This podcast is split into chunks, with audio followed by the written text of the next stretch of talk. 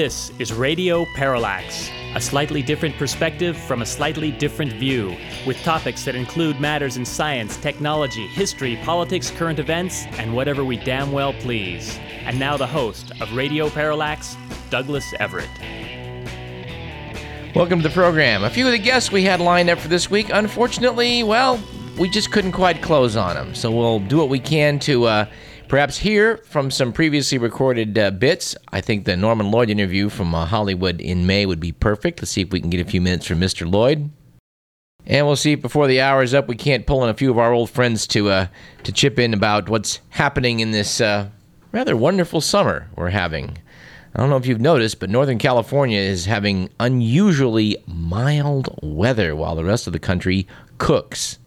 They said as the world climate changes, there's going to be winners and losers. It could be that the greater Sacramento region could be a big winner because this is the third summer in a row where temperatures have been pretty nice. We still have a backlog, by the way, of some um, remarkable items discovered out in the garage. We're going to delve into some of those today because they were fun. But let us begin today's program as we like to do with On This Date in History. Our date in question is the 4th of August. And I be- believe we noted about uh, Groundhog Day that approximately August 4th would mark the midpoint of summer between the summer solstice and the autumnal equinox. And yet, even though it marks the midpoint of summer, no one's established a holiday for it. So we'd like to hear from you, dear listener. What should we call this summer holiday? I believe we suggested a midsummer day or a midsummer night or some such variation of that uh, six months ago. But how about Festivus from the old Seinfeld program, one of its uh, more memorable episodes? In the meantime, we're going to call it Parallax Day. But do drop us a line and give us your suggestions at info at radioparallax.com. You folks are not writing like you used to. Of course, we haven't been goading you like we used to. So let's goad and you respond. How's that? And by the way, this may be a good time to mention that annually the Sacramento News and Review likes to honor the best in the region. And one of the categories is, is Best Local Radio Show. We're counting on you, dear listener, our unabashed fans, to vote for that program which you considered the best among the locals. We're not, of course, suggesting who you should vote for, just urging you to vote. Because we don't have the big megaphone that some of our competitors do, so what we need is a high percentage of turnout. At any rate, it was on August 4th in 1578 that the Portuguese were defeated in their attempted invasion of Morocco. This was the Battle of Al Alcazar Quibir, if I'm getting that correctly. Unfortunately, uh, Portugal's king S- Sebastian was killed in the battle, which really set things back for the kingdom, which is really too bad because, you know, we could have been a contender. If it wasn't for King Sebastian, who somehow had his, his, you know, head filled with ideas of glory and conquest and all that sort of nonsense, and instead he winds up dead on the battlefield. On a happier note, on August 4th in 1693, champagne was invented. And I didn't know this. The monk that invented it was named Dom Perignon. Evidently, he lived at the Benedictine Abbey of Hautersville in the region of Champagne in northern France. The beverage has been very popular ever since. And I don't know about you, but I'm not sure that Dom Perignon is worth the price, but it is darn good champagne. I'm not suggesting necessarily go out and buy a bottle to celebrate Parallax Day, but doggone it, there's plenty of dumber ways to spend 50 bucks. So what the heck? Uh, give some thought to champagne to celebrate Midsummer's Day, or evening, or whatever. Moving right along, on August 4th in the year 1735, freedom of the press was established in the United States as a result of John Peter Zenger, publisher of the New York Weekly Journal, winning an acquittal against libel charges placed by British Royal Governor William Crosby. Crosby tried to censor Zenger's attacks upon the crown.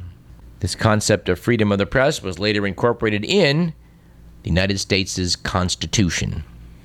It did not, however, establish the corollary that if you want to have freedom of the press, make sure you own a printing press. Because let's face it, the media does not always do a great job of getting all the data out there that needs to be out there. You know what I mean? And I, actually, I'm I'm sure you do. But nevertheless, a toast to John Peter Zenger.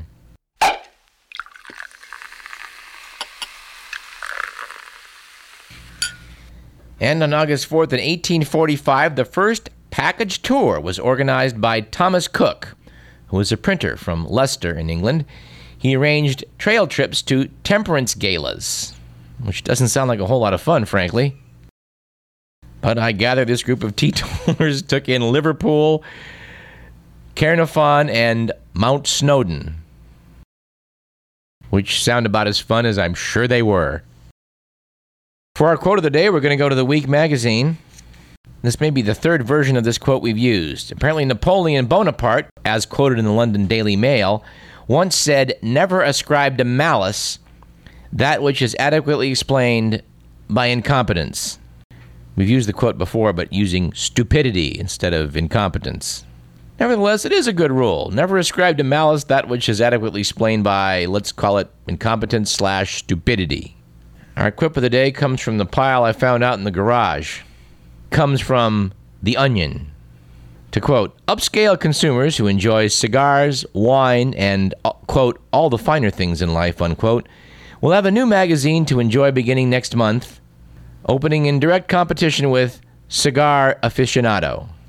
But hitting newsstands and competing in that valuable 23 to 60 year old demographic will be Pompous Ass magazine. Noted publisher Paul Westman. We plan to make Pompous Ass the magazine that no rich jerk can afford to be without. Our jokes of the day, and sometimes the truth is the funniest thing out there, comes from Harper's Magazine. This is the July 04 issue. And did some quotes. These were from cover letters sent by job applicants, clients, and vendors to Killen and Company, which was an advertising firm based in Chicago. How about Today is the first day of my life. I am terrified of the all out approach I sense in my spirit. However, I'm not scared enough to let it stop me. I will sacrifice anything but my God, morals, and my family. Wonder if he got the job. Pretty sure this guy didn't. Originally from Vietnam, I also offer experience in the following areas Asian cuisine. I deliver in box or out of the box traditional massage. I satisfy client above their expectation. Karaoke singing, but also a lot of listening. Listening and listening to client. Would you like to taste any of those? Well, we here at Parallax will pass. And we're pretty sure Killen and Company passed on this one too. At school, he's a student of advertising. On the streets of Chicago, he's a student of culture and memes. This is advertising finding that elusive why. Charles understands the nuances of culture, the relativity of trends, the impact of memes. He is all of us and one of us. He is the cultural chameleon. And no, we don't know whether Charles is now writing for Pompous Ass magazine, but we think it's rather more likely he's frequently saying things like, Would you like fries with that? Or as we imagine Charles saying it, Sir, would you like fries with that? Anyway, another one I'm sure didn't pan out with Killen and company was who's better to spew out insight, comma, than a college senior? Well, quite a few people actually, especially when you spell insight I N C I T E. And finally, another cover letter we're pretty sure didn't succeed was I want to expose my creative ideas for a good agency. Not just that the agency is good, rather to build an image of quality. I want to expose my creative ideas for a good agency. Not just that the agency is good, rather to build an image of quality. Thus, I am offering you this small note of request to give me a break by providing projects of A. Creating concepts for TV commercials, B. Print media, C. Hoarding. You know, folks, if you're sending out job applications and cover letters, sometimes take a few extra minutes you might want to you know, run it past some friends. And above all else, try reading them out loud like we've just done. Sometimes when you read something out loud, just somehow the flaws are more obvious. Our stat of the day comes from the Gallup poll organization, which notes that for the first time, a majority of Americans, 59%, say smoking should be banned in all public places. Apparently, 19% support making smoking totally illegal. Also a new high, but a bad idea.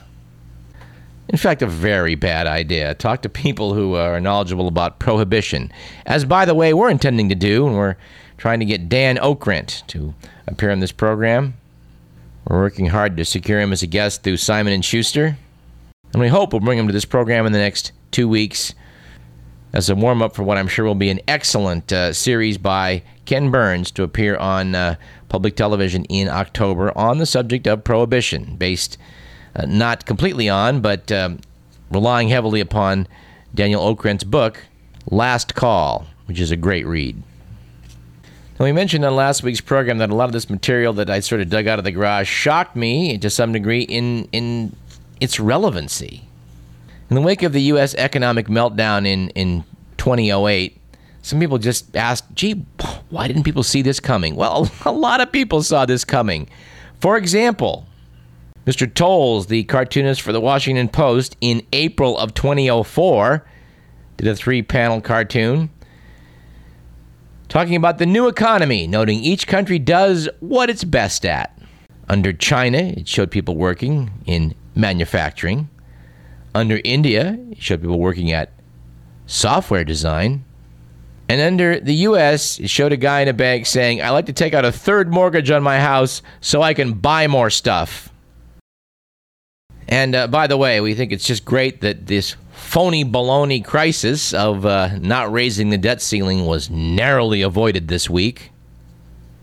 And yet, I'm looking at a Mike Luckovich cartoon from August 03 showing a giant demon like uh, being with a label on it $455 billion deficit.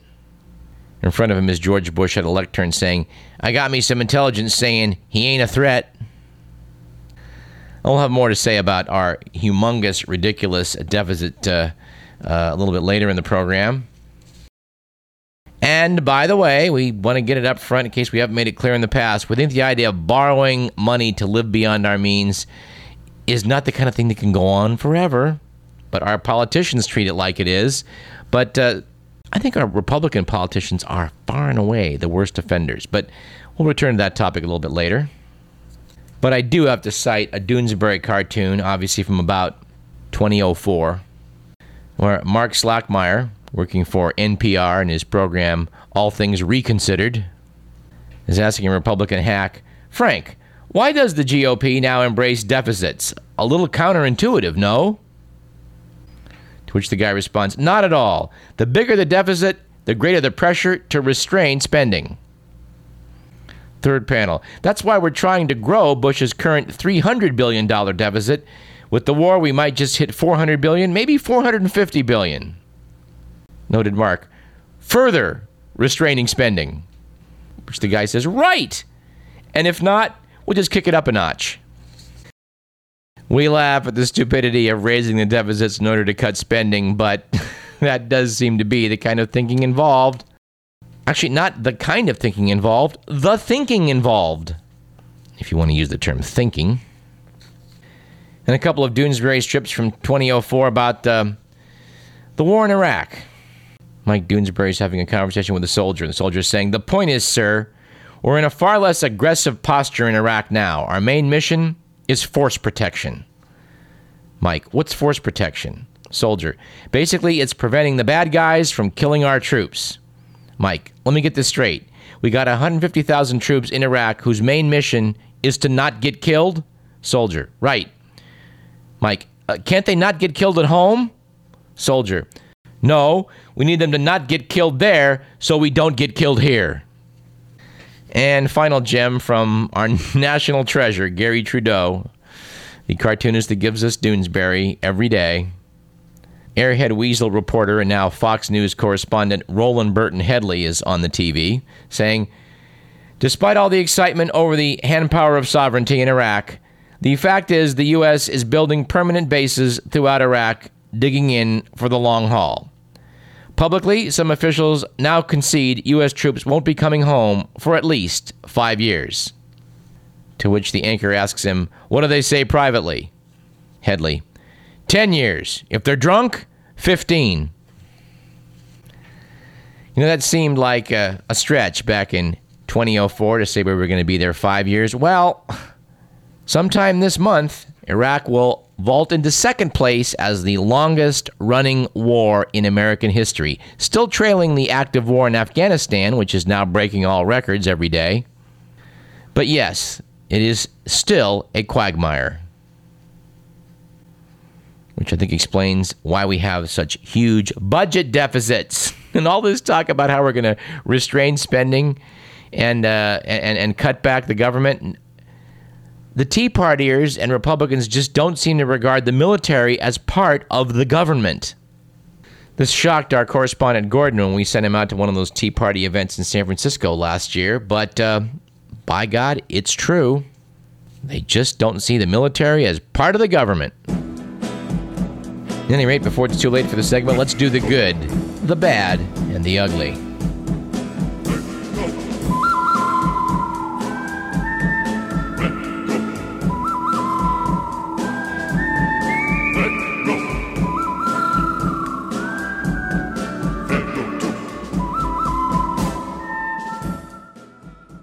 To the Week magazine, it was a good week last week for sleeping through the night after the Crowne Plaza hotel chain started testing its first snore absorption rooms with soundproof walls and apparently snore patrols to knock on the doors of those who are thunderously snoring away. And it was apparently a bad week last week for alpha males in the wake of a study of baboons showing that alpha male baboons face the same high level of anxiety as the lowest troop members, and far more than what, are, what were called beta males. Lead author of the Princeton study said that was surprising because in baboon society, being the boss is great.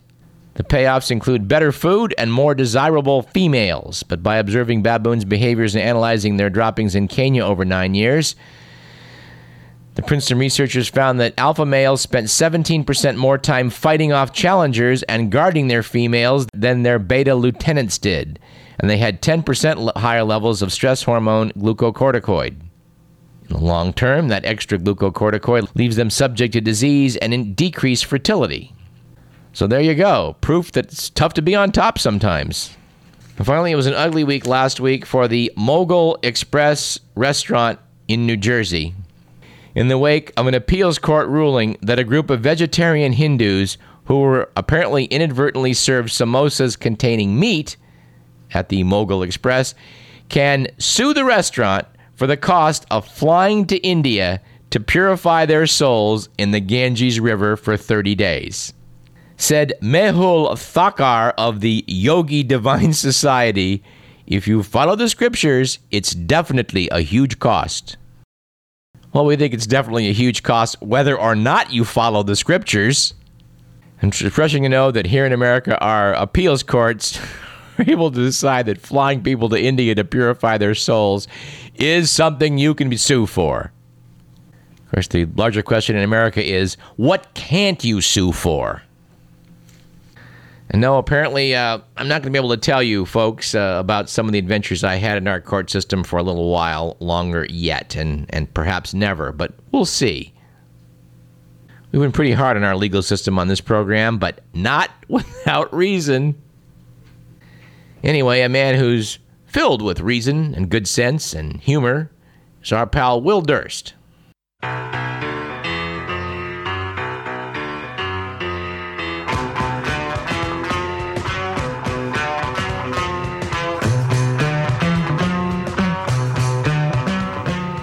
Hey guys, Will Durst here, speaking to you from the rubble littering the political landscape in the aftermath of the debt ceiling crisis. Yeah, it was quite a battle, and if you look close, you can see the bones of the middle class sticking out of the confetti left over from the banking and oil industry celebrations.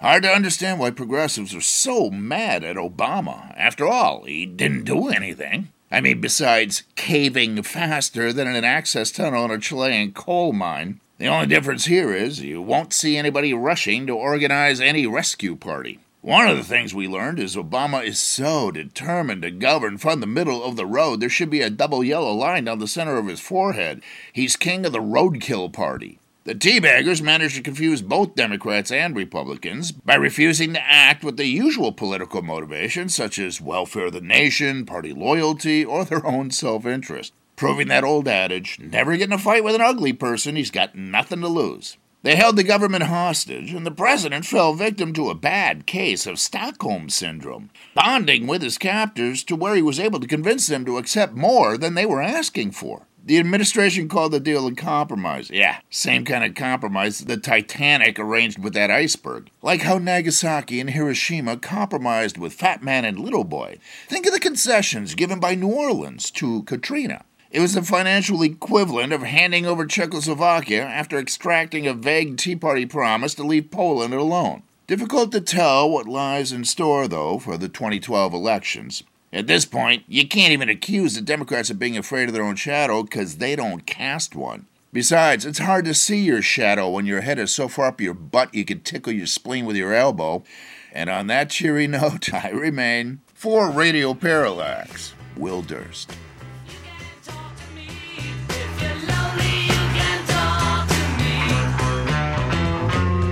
Always good to hear from America's foremost political comic. Let's take a short break. You're listening to Radio Parallax. I'm Douglas Everett. We've got lots more. Stick around.